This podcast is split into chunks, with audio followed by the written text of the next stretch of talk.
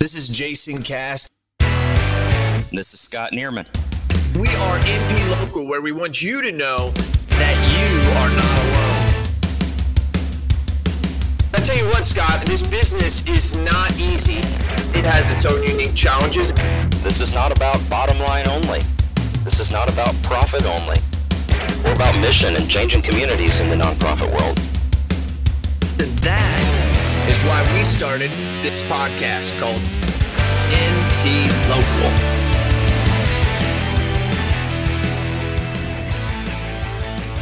Welcome to MP Local Podcast, where we want you to know that you are not alone. I'm Jason Cass. And I'm Scott Neerman. And we are here for you. Scotty, here we are on part two on completing your chart impact report that we shared. How's life been for you since the last time we talked, Scott? Living the dream, man. How about you? Living the dream. Well said. Well said. One of my mentors said, every day above ground's better than 6 feet under, you know, so I think that's true. I asked my grandma. That's right. That's right. I mean, I loved her, you know, I loved her. She was the greatest thing in the world. But anyways, what I want to continue on here with you local listeners is I want to talk to you about, we're going to go over that. If you remember part one, or that you actually didn't listen to part one, you need to go back, because we talked about how you can chart your impact for your organization. This stuff is crucial. You notice that Scott and I are always talking about the basics, because that's where you got to start. Got to have a solid foundation. Now, when it comes to foundations, I want you to keep in mind that a lot of times we're trying to dig a skyscraper, trying to dig this big hole, because we think that we have a skyscraper. No, that's not what we do. We dig footings, 6-inch footings, and we build a house, right? As long as it's a strong foundation. We're all not a skyscraper, so we don't need to take it as that way. But here's some basic things that we can do. Charting impacts, 5 questions. I'm reading it off my phone. Number one, what is your organization's aiming to accomplish? Right? That's from a high level, Scott, right? That's from a real high level of what are we trying to do? Almost like a mission statement, right, but a little bit further than that, right? That's right. That's right. Exactly. Mission, vision, you kind of roll those into the first part of the report. If you don't know what you're shooting for, you used a golf analogy last time, you know, if you don't know where that pin is, how do you know what you're going to end up with as a result? And we're looking to change communities, right? That's in our tagline in the intro of this episode, that we're about changing communities. So you got to focus on that goal. What are your strategies to make this happen? This is something that you're not going to come up with on your own. This is something you're working with your team to put together. But understand that when your team helps you put it together, it gives them ownership. That's what employees in today's want. What is your organization's capabilities of executing those strategies that's going to fulfill aiming what you're trying to accomplish? How your organization know if you're making progress? This is about tracking, trying to follow through, making sure we're doing, and have you, or what have and what haven't you accomplished so far? That's where you got to kind of look inward and be real. Like, where are we good? Where are we making an impact? And sometimes one of our biggest areas we try to make impact, we realize after a while we're just not good at it. It's okay to relook at that and readjust, even if it's the foundation of maybe what your organization was 20, 30, 40 years ago. Is it going to be what you need to be here 20, 30, 40 years from now, helping the people you do? Before we get into the second part of how to do this, Scott, you want to anything you want to add to that, dude? No, I just encourage folks to go out to the link and see the document. Remember that this is an idea and a document created by Better Business Bureau, GuideStar, and Independent Sector that we talked about last time. So 3 very reputable national transparency accountability organizations for nonprofits. Yep. Notice he leans on organizations a lot for their guidance. And I think sometimes where Scott comes in really good is, Scott, you're able to take sometimes what the guidance is from these larger organizations or from these larger consultants or people who have digested the data and try to give it to these organizations. You do a really good job of breaking it down. Jason, let me just say that comes from the diversity of the sector, right? You've got large organizations that are nonprofits that have the folks that have the education to figure all this out. But I'd like to explain to folks that it's really not about pedigree. It's about, you know, just rolling up your sleeves and thinking through and planning. And so if you've got folks that are motivated around a mission, they're going to figure out how to get it done, right? There's an old phrase where I'm from, get her done. And anybody that's motivated to work in a nonprofit which may or may not be the largest pay they'll ever make in their life, they're motivated and they're going to do the kind of work it takes. You don't have to have degrees. You don't have to have all of this necessarily to make an impact in your community. Those who make change, those who understand and are known throughout history are very rarely the smartest. They're those who are the most bold, those who are going to say, so it's Elon Musk is why he's so unique. He actually is one of the smartest, but really it's not what's got him to where he is. He's decided to make bold decisions. I'm going to fly a rocket into space and I'm going to have it come back down and it's going to land on a platform in the middle of the ocean. Do you remember when he first said this like 10, 15 years ago? We're like, what the heck is this guy thinking? Now he's doing it every month, right? He was bold. Yeah. He was bold. Yeah. And that's what we encourage you guys to do here as local listeners, okay? Now, let's get on this because I got to turn this over to mainly my boy Scott because Cass runs an insurance agency that helps non-for-profits. But when it comes to actually writing out this is something I've done in my own business, but want to definitely put the MP Local spin on it. Completing your chart impact. On the 5 things that we just talked about and putting those things together, what are you trying to accomplish? What are your strategies? Do you have the capabilities for those strategies? Are you measuring it? What has worked and what hasn't worked, right? Those are our 5. Now, how do we put that together in an organizational way? And what we're going to do is talk about 3 things about preparing, about write and review, and then just keeping it simple. I always love keeping it simple. They call it the keeping it simple, the KISS formula. Keep it simple. Right. Now, see, earlier, though, when it was my biology teacher, he would tell everybody, keep it simple, stupid, right? Now they say to me when I'm older, keep it simple, sexy. That's what they say. I knew you were going to say that. Did you? I knew you were going to say that. Yeah, well, it's true, right? It's just the way it is. I'm just joking, local listeners.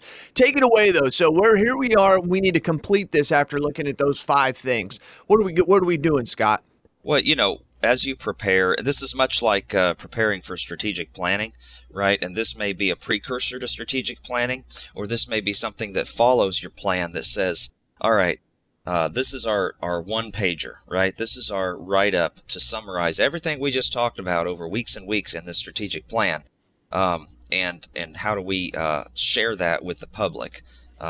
Prepare is just the first step in preparing a report, but they talk about how you do your homework, essentially, and you're assembling the data. So just like in the SWOT analysis that we've talked about, you are inventorying and laying the groundwork and talking about the situation in which your organization finds itself. And of course, this is about impact. So in this case, you're looking for impact statistics and that last question of what have and haven't we accomplished. And you need those key pieces of data with your internal strengths and weaknesses and the lay of the land externally and just need to pull those things together. This may be found in your mission and vision statements. As I said, within the strategic plan, you may have a theory of change or how you expect the world to change as a result of your organization. What premises and theories are you working from in your organization? For example, there are different schools of thought on homelessness, right? There's different schools of thought on hunger. There's probably different schools of thought on saving animals and rehoming them through an animal shelter that's in many cases a nonprofit. And so what is your theory of change and what are you going to do to put that into action? So you have all these nuggets of information. Okay. And that's part of the preparation. And then you're probably going to say you got the nuggets. I even read here that it says a lot of this data is going to come from many different pieces and different documents and spreadsheets. Then it says which I like here, and I want to get your feedback because I'm not in this side, is finding 5 to 6 key people, right, to help you prepare this and look at that data. Maybe you're saying it different than the other way. But let's talk to that, Scott. Some organizations only have 1 or 2 people. Isn't this a good time where you could use your board? And your key volunteers. An organization with only a couple staff members, they probably have a regular retiree answering the telephone or sitting at the front desk. They probably have a whole cadre of folks that help pull off that special event. So who's the leaders, whether it's in your board or whether it's a volunteer that know your organization best? Mm-hmm. And I think most directors out there, you know who gets you and who's just sort of there on the board, right? Mm-hmm. They know who's fully invested. They know from the time they spend, the engagement they have, and the money they give. Right. Yeah. At least those areas show you the highest levels of engagement among your board. You local listeners know that. That's a good point, Scott. They know that. So continuing on, sorry, I didn't know if you were done with prepare. You wanted to go to write and review. Tell me. You know, it's prepare is just doing your homework, right? So just like we talked about strategic planning, folks, if you and the local listeners have not listened to our SWOT analysis and strategic planning session, check that out. Mm-hmm. But there's a lot of homework to be done so that everybody's coming with the same data set and maybe a different perspective. Mm-hmm. So you want those 5 or 6 people to be of some diverse background. So maybe you have a business executive. Maybe you have a volunteer. Maybe you have a client that benefits from your services, so you have the client perspective. Mm. And then you proceed in strategic planning to do your SWOT analysis and set some goals. And in this charting impact process, somebody starts writing this thing, right? Mm-hmm. So you're going to write and you're going to rewrite. And it makes me think of what our organization's working on right now with some new brochure and website language, right? Just going over it, honing it. Having people review it, look at it, but somebody's got to manage that writing process. We definitely want multiple people giving feedback, but somebody's got to do the writing. And I would just pause here and say, you know, if you need somebody to do some good copywriting, you need to look for a marketing or an English or a communications major, right? So that's not my major. That's not my degree. You know, I can write it, but it may take me a lot longer than somebody that writes every day. True. Right? To hone that and refine that. And so I'd encourage you again, you know, I think I've now Scott, I've read enough. If they say you want to write, like they sit down page 1, I mean, what are they writing? Should they look at other impact chart reports that have probably been done out there? Are these easily, you know, like if I want to write a resume, I can go find an actual resume and be like, oh, so is there something out there like that so they know where to start? Well, I would send you to GuideStar. Folks, major donors and executives in the nonprofit world probably know how to look up the IRS Form 990 on GuideStar.org. GuideStar's linked through my website, but you can Google it and find it quickly.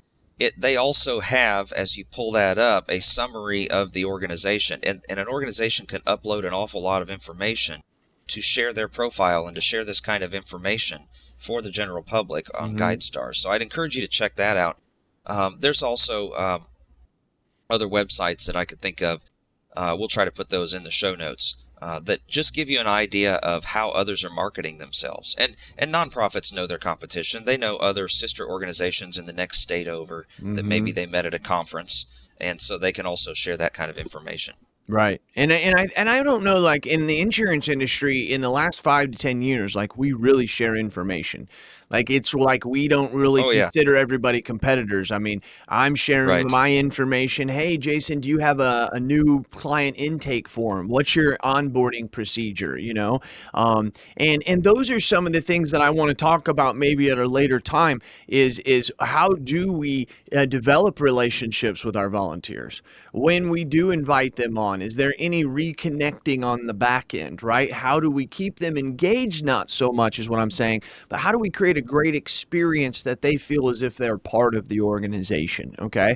And then like, and for our insurance industry, we have the onboarding. So a new client comes on and then we have a process for the first 60 days of every touch that we do and review request. So I think there would be something there as well, but I didn't want to cut that out, but that sounds like a good thing there. Well, yeah, I mean, we've talked through many of our episodes about how to engage the board and how to engage staff and volunteers, but it'd be good to tie that together. This charting impact and any strategic planning process is definitely part of that, right? You're seeking feedback. But I just want to encourage folks, you know, I think I've stumbled upon something in recent years where not only do I do consulting on the side, but I've engaged other consultants in my organization several times over. And when you can find the individual that is particularly good at a specific task, you know, you got to keep your eyes and ears open as you network. It is absolutely worth the expenditure as you can afford it to get something done quickly with the person that's going to do it best. And so even the writing of this, you may consider that. But certainly, you know, facilitation of strategic planning and other things we've talked about. I like this. Yeah. Okay. Sorry. I was already on to keep it simple because I'm trying. Yeah. Let's go on. I'm just trying to go ahead. Yeah. No. I like some of this stuff when it's talking about keeping it simple because it really does. I mean, even to me, Scott, if I was an executive director, this to me is kind of like, okay, I think it's actually pretty easy to answer those 5 questions. I really do. You have a track record, right? I think it's just about taking the data that you devised on that to put this together.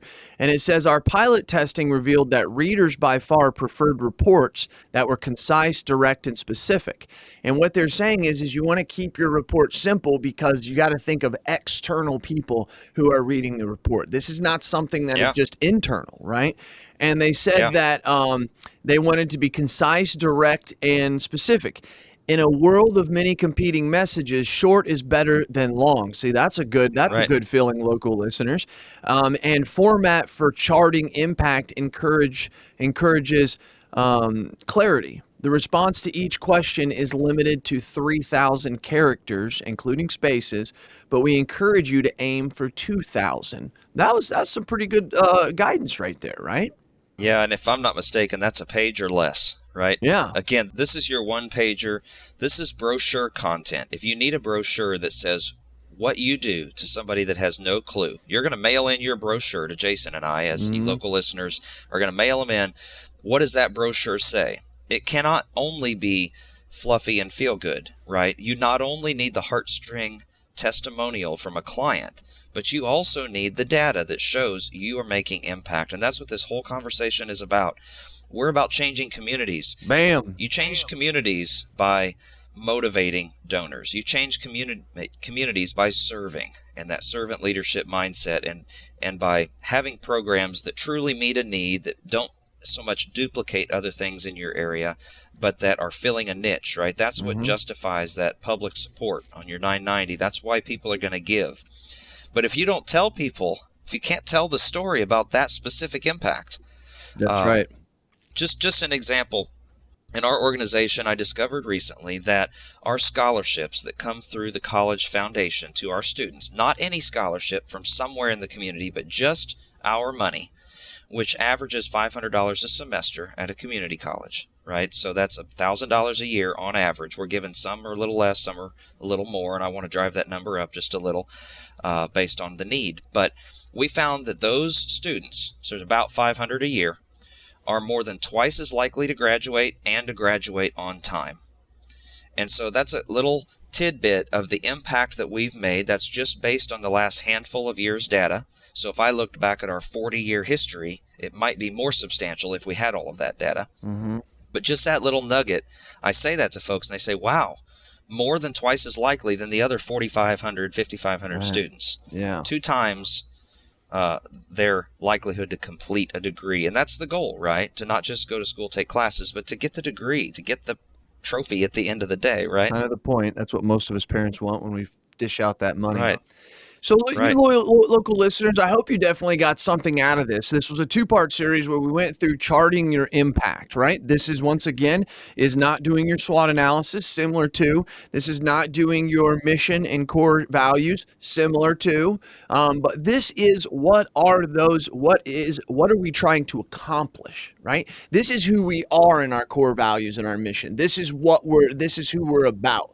But what are we trying to accomplish on a tactical day-to-day deal? What are the strategies that we're going to use for that? How are we going to measure it? Are we successful? What are we not? And then just bringing it down and preparing, writing it, and keeping it simple. I think you can go back to there. We will have a link in the show notes that Scott, he does write the show notes, and he gives us a little brief because Scott wants to make sure that you have the best. Scott, I'm going to wrap it up. Do you have anything to say? No, I just encourage folks to visit those resources in the show notes. You know, we link our own websites that have some information and all of our past episodes, and we also try to share with you a good book. You know, we'll put an Amazon link out there and resources that you can use to be a better leader, to run a better organization, to build a better board, etc. So I hope that folks will email us with their feedback. It's important as we plan our next episodes. How do we draw people into our organization? I want to close with this, and I want you to think about inbound and outbound. These are 2 things that I want you to think about when you're trying to talk about what are we trying to accomplish and who we are as an organization. For inbound has only been something that's happened in the last 20, 30 years in a heavy, heavy sense in the last 10 years. It's always been outbound. Look at us as an organization.